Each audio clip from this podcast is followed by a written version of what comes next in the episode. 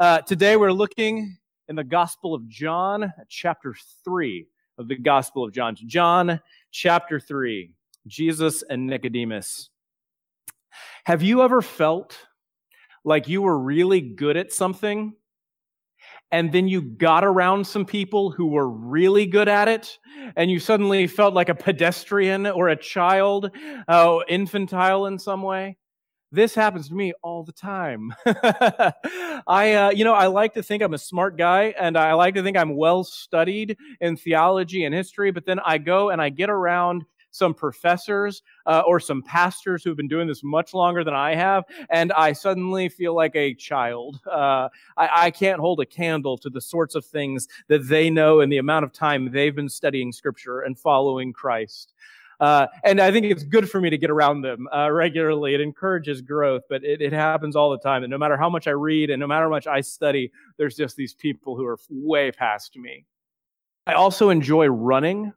Uh, I've always enjoyed running. I think it's fun. Uh, there's some of you who know that that's foolish, uh, and you're right, but I think it's fun, and I enjoy doing it. And and so I, I, like to run. I run a lot. Uh, I, am the kind of person who has opinions on shoes. If you want to talk about running shoes, I, I've got suggestions for you and opinions about what works for what kind of person.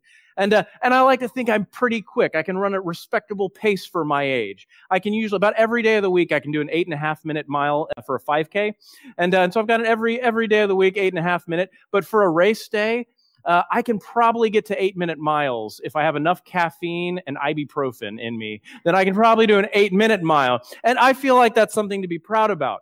Well, you know, just a week ago, I was talking to some high school runners, and, uh, and they're telling me about their seven minute miles. And suddenly I feel like the poster boy for Centrum Silver. You know, I, uh, I, I got nothing. I'm way out of my depth talking to them. I might as well be jogging with a walker uh, in hand as to try and compete uh, with those ones who really know how to run. This is exactly what it's like when Nicodemus comes to Jesus today. Amen. Nicodemus is a religious leader. He is a Pharisee. He's not just a part of the leading political party the rulers in Israel at this time. And he comes to Jesus and he finds that he is immediately out of his depth talking to Jesus and he has nothing to contribute to this conversation. John chapter 3, starting in verse 1. Now there was a man from the Pharisees named a ruler of the Jews. Now this man came to him at night and said, Rabbi, we know that you are a teacher who has come from God, for no one could perform these signs you do unless God were with him. And Jesus replied, Truly I tell you, unless someone is born again, he cannot see the kingdom of God. Well, how can anyone be born again when he is old? Nicodemus asked. Can he enter his mother's womb a second time and be born?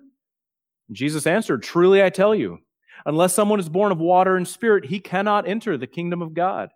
Whatever is born of the flesh is flesh. Whatever is born of the spirit is spirit. Do not be amazed that I told you that you must be born again. The wind blows where it pleases. You hear its sound, but you don't know where it comes from or where it's going. So it is with everyone who is born of the Spirit. How can these things be? Nicodemus asked. Are you a teacher of Israel, and you don't know these things? Jesus replied. Truly I tell you, we speak of what we know, and we testify what we've seen but you do not accept our testimony. If I've told you about earthly things and you don't believe, how will you believe if I tell you about heavenly things? No one has ascended into heaven except the one who descended from heaven, the Son of Man. Just as Moses lifted up the snake in the wilderness, so the Son of Man must be lifted up, so that everyone who believes in him may have eternal life. For God loved the world in this way, he gave his one and only Son that everyone who believes in him will not perish but have eternal life. God did not send his Son into the world to condemn the world, but to save the world through him. Anyone who believes in him is not condemned. But anyone who does not believe is already condemned because he has not believed in the name of the one and only Son of God. This is the judgment. Light comes into the world, and people loved darkness rather than the light because their deeds were evil. For everyone who does evil hates the light and avoids it, so that his deeds may not be exposed.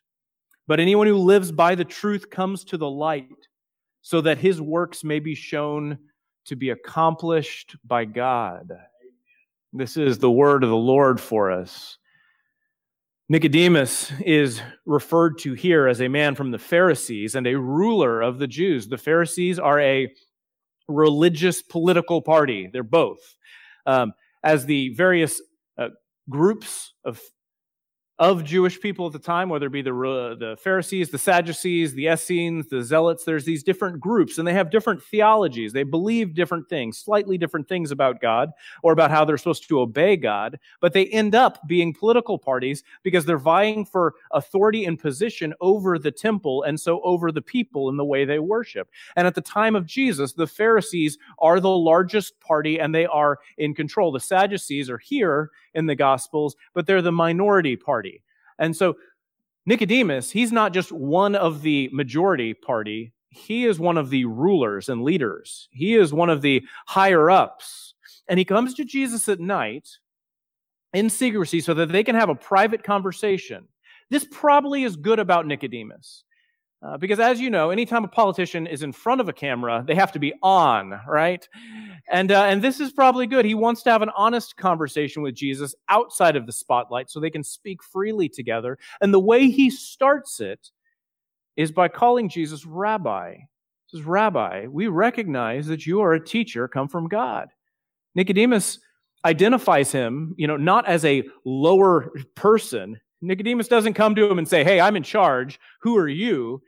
Nicodemus calls him Rabbi. And he says, I know that you're from God. I've seen the miracles. So I, I know that you're from God. So he comes to Jesus on those terms, but Nicodemus finds out that he is immediately out of his depth when he comes to talk to Jesus. He's not just talking to a prophet or a rabbi, somebody who has come down from God. He's talking to God himself. First, Jesus says to him, You must be born again. That is to say, all the contributions that Nicodemus thinks he has done that God is going to honor are worth nothing, and he has to start all over again. This is the same as when Jesus comes into our lives. We all do the arithmetic of our good and our bad in our lives. You know, we all do the math from time to time and say, how, how am I doing? How evil am I? You know, how much bad stuff has I done? And, and some of you know that your sins are great. And before coming to Christ, lived with that crippling pain of knowing what kind of great sinner you were and the need for grace that you had. Others kind of have favorable math towards themselves, like Nicodemus. I've done pretty good. I'm keeping the law. I'm fairly whole. I know what I need to know. I'm leading the way I'm supposed to be leading. I, I, feel generally pretty good. There's been some sin there, but you know, I'm all right. It hasn't been like his sin. It's just been, you know, casual. Uh, it's at least been quiet, and I've been able to keep it a secret.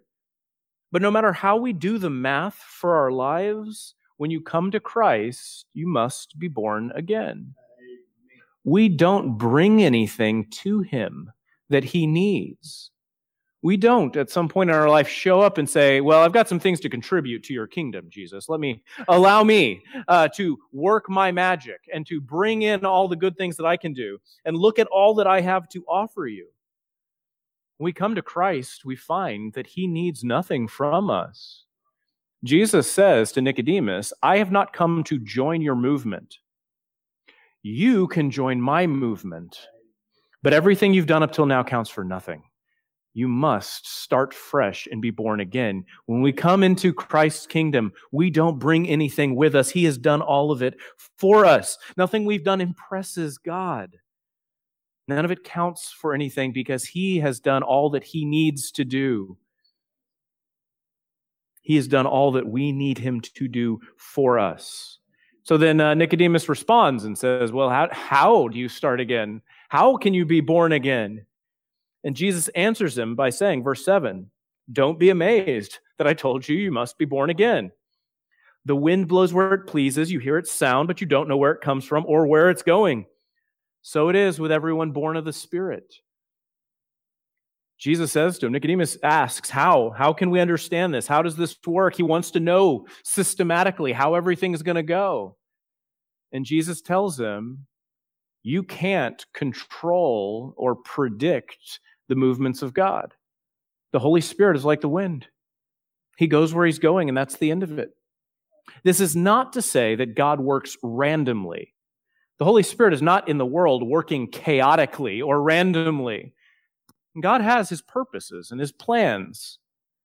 It's just that his purposes and his plans are not exposed for us to understand. He has, he has no need to explain them to us. He does what he wants to do, and we can't gain control over his plans. And that seems to be uh, what Nicodemus wants to do.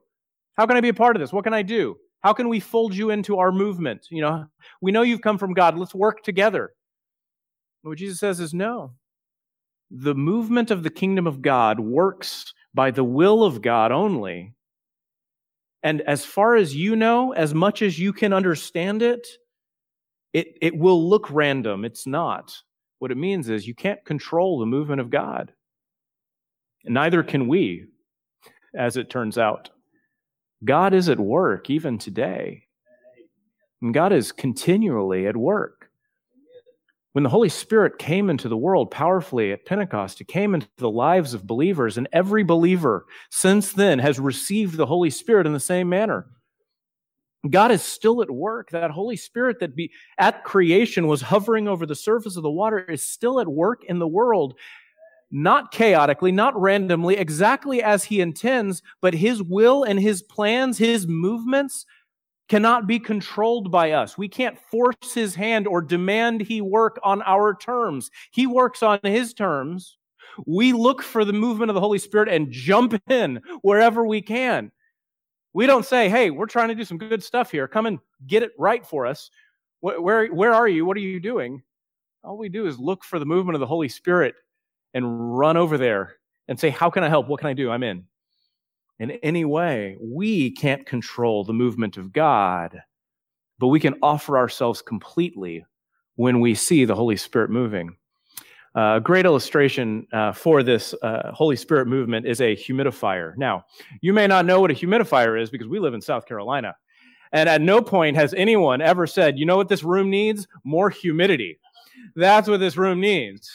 But in other places, when the room is too dry or the air is frozen and there's no humidity in a child's room, you turn on the humidifier. And so I've had plenty of these uh, in time. And it's always kind of fun to watch. It's a little mesmerizing. It's a little bit not as mesmerizing as looking into a fire, but it's kind of cool to watch.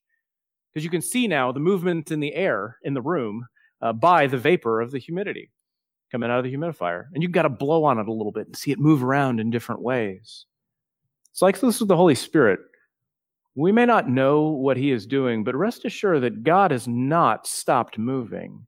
He is the one uh, who makes the headlines. Whether he shows up in the headlines of the newspaper, he is the one who's doing what is really important in the world today. He is the one who is moving things around, who is steering his kingdom, who is bringing about, and not just our individual lives, but all of history towards his purposes. We can't control him. All we can do is jump in when we see him at work and offer ourselves completely to his control and not the other way around. Jesus then tells Nicodemus, Nicodemus says, How? Explain it to me. How can this be? How does it work? I want to understand it. And Jesus' response to Nicodemus then is verse 13 No one has ascended into heaven except the Son of Man, the one who has descended from heaven, the Son of Man. The idea is Nicodemus is wanting to understand. Uh, explain it to me. You know, I, I know the scriptures. I'm living a righteous life. I, am a smart guy. I want to understand these things. And Jesus says, there's a limit to the understanding for you. And in fact, this information that's coming from God, it's not the sort of thing where someone was holy enough someone was wise enough, someone was smart enough to have some mystical experience and go up to heaven to receive the Word of God and bring the Word of God down for the people. This is how it has happened in the times uh, in history of Israel. Moses went up on the mountainside. He literally got the Word of God and brought it down to the people. This could be said of what was happening with all the prophets. The prophets went away and received the word of God, sometimes in just miraculous visions and in dreams that God brought to them. But here Jesus says to Nicodemus, The knowledge of God is not something that you can rise up to get. God Himself is coming down to bring it to you. Jesus says, I'm not just a rabbi, I'm not just a teacher. I'm not like you who was wise enough or holy enough or smart enough to bring the word of God down to you. I am the word of God come into the world. I am God himself, and I am standing here to explain these things to you. And as for Nicodemus, you're just not going to be able to understand all that there is. Understanding is something that we are limited in. We're awfully smart, aren't we? Just in general, you know, maybe not us individually, uh, but all together, we've come up with some really intelligent stuff. Uh, still, I think the most important invention for our uh, civilization is antiseptics, antibiotics. You know, not dying uh, off of simple infections is huge. And that's the foundation of so much of our lives. But then again, through other medical technologies, infant mortality rates have plummeted which is incredible. And the grace of God, we got all kinds of fantastic technology. Cell phones are cool, but they're not even the best part of it.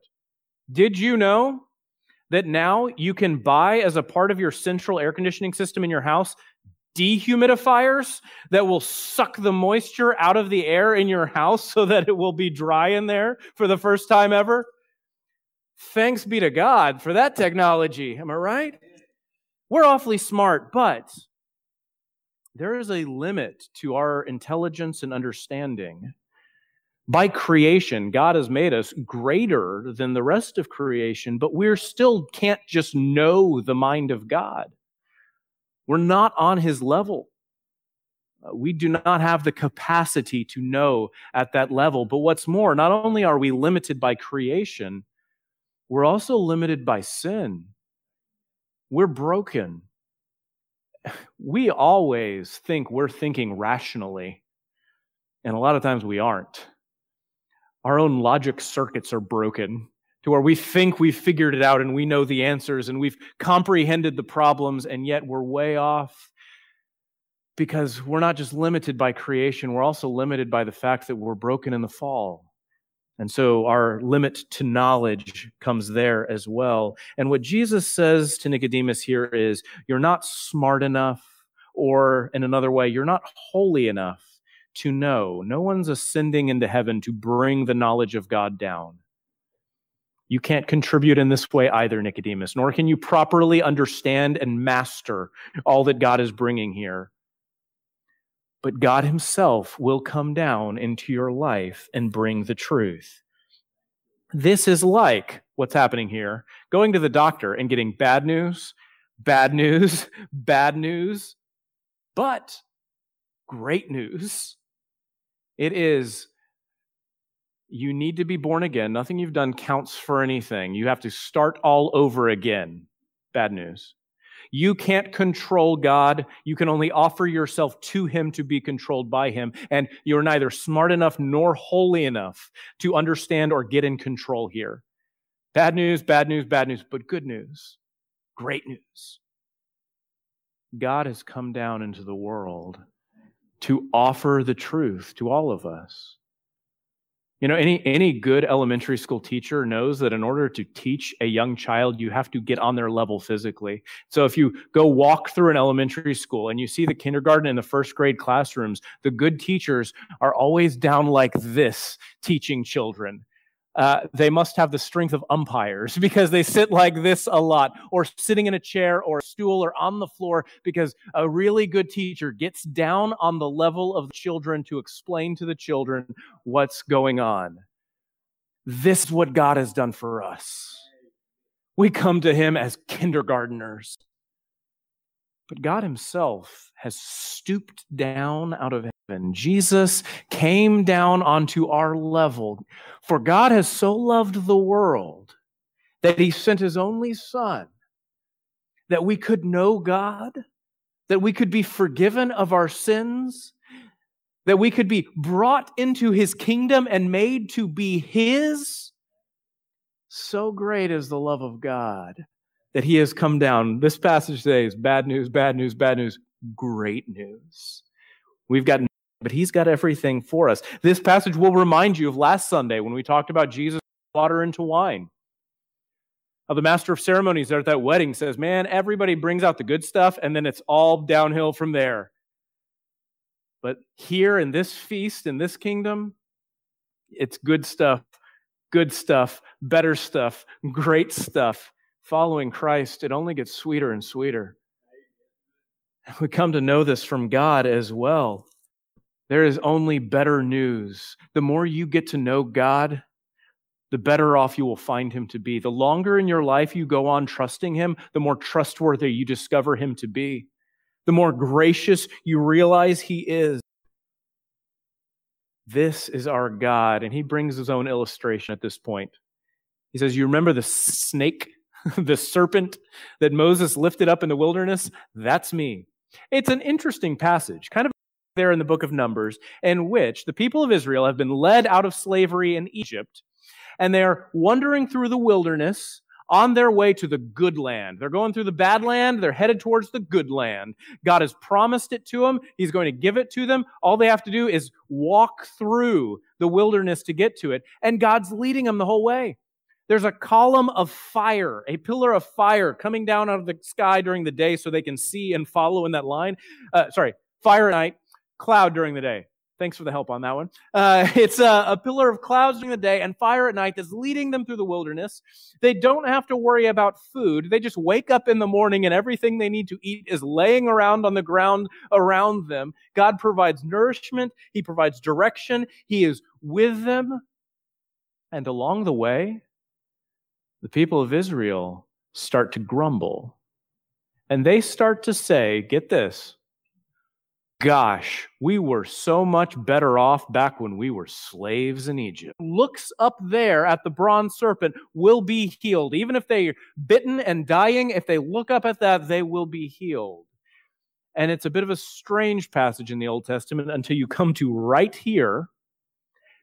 And the one who has come down out of heaven to explain this says, That was about me. Because anyone who looks at the Son of Man, Jesus Christ, Anyone who believes in Christ, who is going to be risen up on the cross, lifted up on the cross, whoever looks to him and believes will have their sins forgiven. Though they are attacked, yet they will live. Though we are sinners who are dying, yet we will have eternal life. To be a Christian means to walk through this world with, with temptations, having been sinners, still struggling over sin, but whoever believes, whoever will look up at that cross, our Savior Jesus Christ and believe that his death paid for everything we've done. We have our forgiveness and our eternal life in Christ. Though we may die, yet will we live too. Here's what God has to say about it God so loved the world, or as our passage, our translation says, God loved the world in this way. And what way has God loved the world? That he sent his one and only Son that whoever would believe in him shall not perish, but have not just life, but eternal life in him. Why did he come into the world? He came into the world not to condemn it, but to save the world. Do you know what God wants? This Holy Spirit whose ways are inscrutable, who you can't command to do things or gain control over him? Do you know what he's out there doing? Do you know what this God wants? He wants to save you. He wants to save them. Christ didn't come and die on the cross because he wanted to send everyone on a guilt trip, but because he wanted for his death to be the payment for all their sins. He has loved the world in this way. He has loved you in this way. There remain then only two kinds of people. Anyone who believes is not condemned any longer. But the one who does not believe still stands condemned for their sins, rightly under the judgment that we were all rightly under until we believed. So come to him today and believe. If you haven't, today is the day for salvation for you. What does it take for us to go from being condemned to not condemned? put your trust in Christ today. Knowing that you don't bring anything to the relationship, that you're not going to receive control over your life, His work in your life, but that you will receive forgiveness, participation in His kingdom, eternal life and purpose. Come and be in Jesus Christ today. That's what He wants for you. So come and have it. Because while there's two kind, condemned or not condemned, there's really only one kind of person. And that is this light has come into the world, but people loved darkness because their deeds were evil. Light comes into the world and no one's excited about it because their deeds are evil.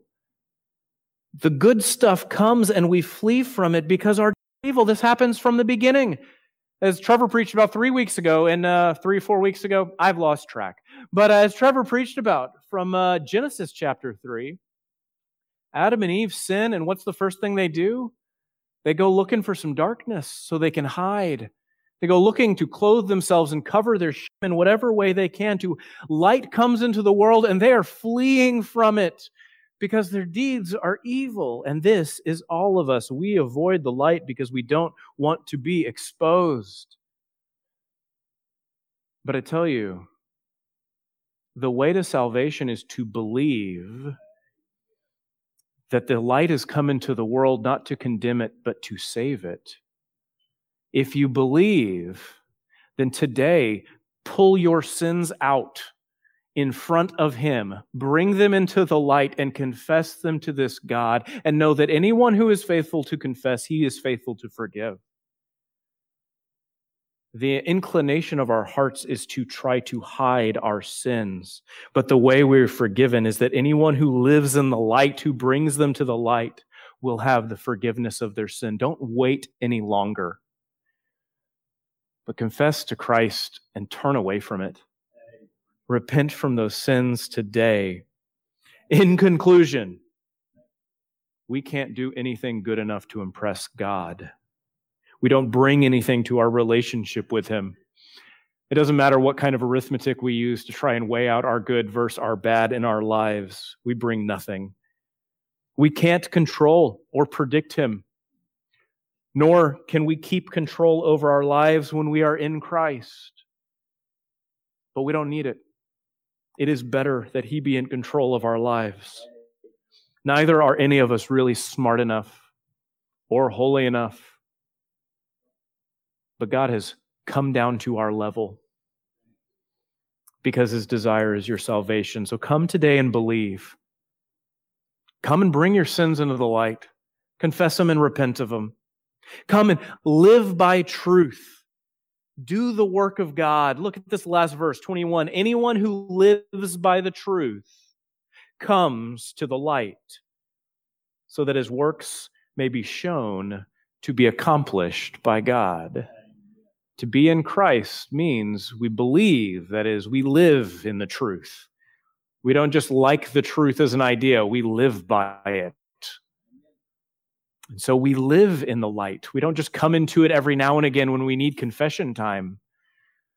To be in the light is to live a life in the light.